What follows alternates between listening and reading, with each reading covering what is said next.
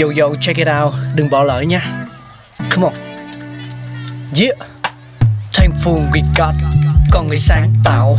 Mà sống dồi dào. Tình tuổi trời sao vương cao là tích tắp. Phát minh đầy ắp xây đắp tương lai. Có một không hai nhưng liệu có ai còn nhớ dùng? Xin được gửi lòng biết ơn vô hạn đến những con người không ngừng sáng tạo, mang đến những phát minh mới thay đổi cuộc sống.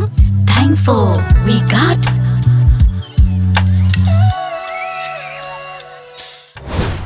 Ngày nào cũng dùng, đi đâu cũng dùng, nhà nào cũng có nhưng bạn có biết đôi đũa có từ bao giờ? Và ai là phát minh ra đũa không? Đũa là một trong những phát minh lớn của người Trung Quốc.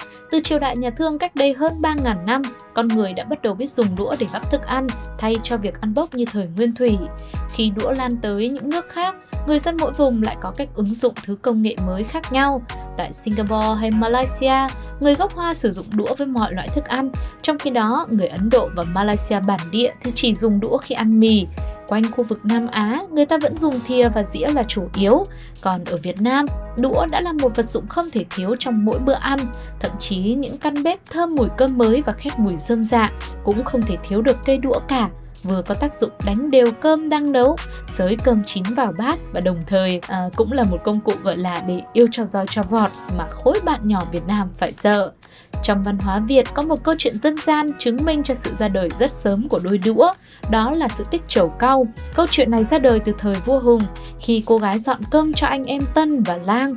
Cô chỉ dọn một đôi đũa để thử lòng hai anh em xem ai sẽ nhường ai trước. Và ngày nay, mình hoàn toàn có thể thấy rõ được rằng đôi đũa đã trở thành một biểu tượng văn hóa của người Việt Nam. Có người nói rằng động tác dùng đũa gắp thức ăn ở Việt Nam ta phỏng theo một chú chim nhỏ dùng mỏ để nhặt hạt. Những biểu tượng như chim hồng, chim hạc ở Việt Nam đều là loại có mỏ dài, sử dụng mỏ để mổ thức ăn. Vậy thì ngày nào cũng cầm đũa ít nhất là 3-4 lần thì liệu mọi người đã biết cách dùng đũa chuẩn của người Việt chưa?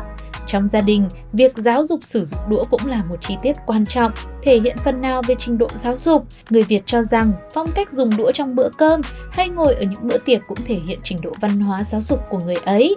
Dùng đũa chỉ sử dụng ba đầu ngón tay, ngón cái, ngón trỏ và ngón giữa, ngón áp út đặt dưới mặt đũa, ngón cái và ngón trỏ cố định đũa. Ở Việt Nam chúng ta thì ông cha ta cũng luôn dạy khi ăn phải cầm bát lên và dùng đũa gắp thức ăn cho vào bát rồi mới đưa lên miệng. Nhưng ở một số quốc gia khác, việc sử dụng bát đũa ăn cơm lại không giống như thế. Ví dụ như người Hàn Quốc thì luôn coi việc đưa bát thức ăn lên gần miệng là không được lịch sự và người Nhật Bản thì cho rằng không nên cúi đầu xuống bát để ăn. Có thể thấy dù chỉ là một vật dụng nhỏ bé thế thôi, nhưng đôi đũa lại chứa đựng trong đó cả một lịch sử lâu đời cùng những triết lý sâu sắc trong gia đình Việt.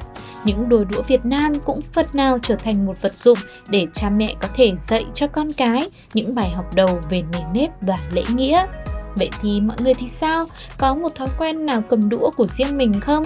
Hãy để lại câu chuyện của quý vị với chúng tôi nhé. Bình luận trên ứng dụng FPT Play hoặc là nhắn tin qua fanpage Pladio Podcast.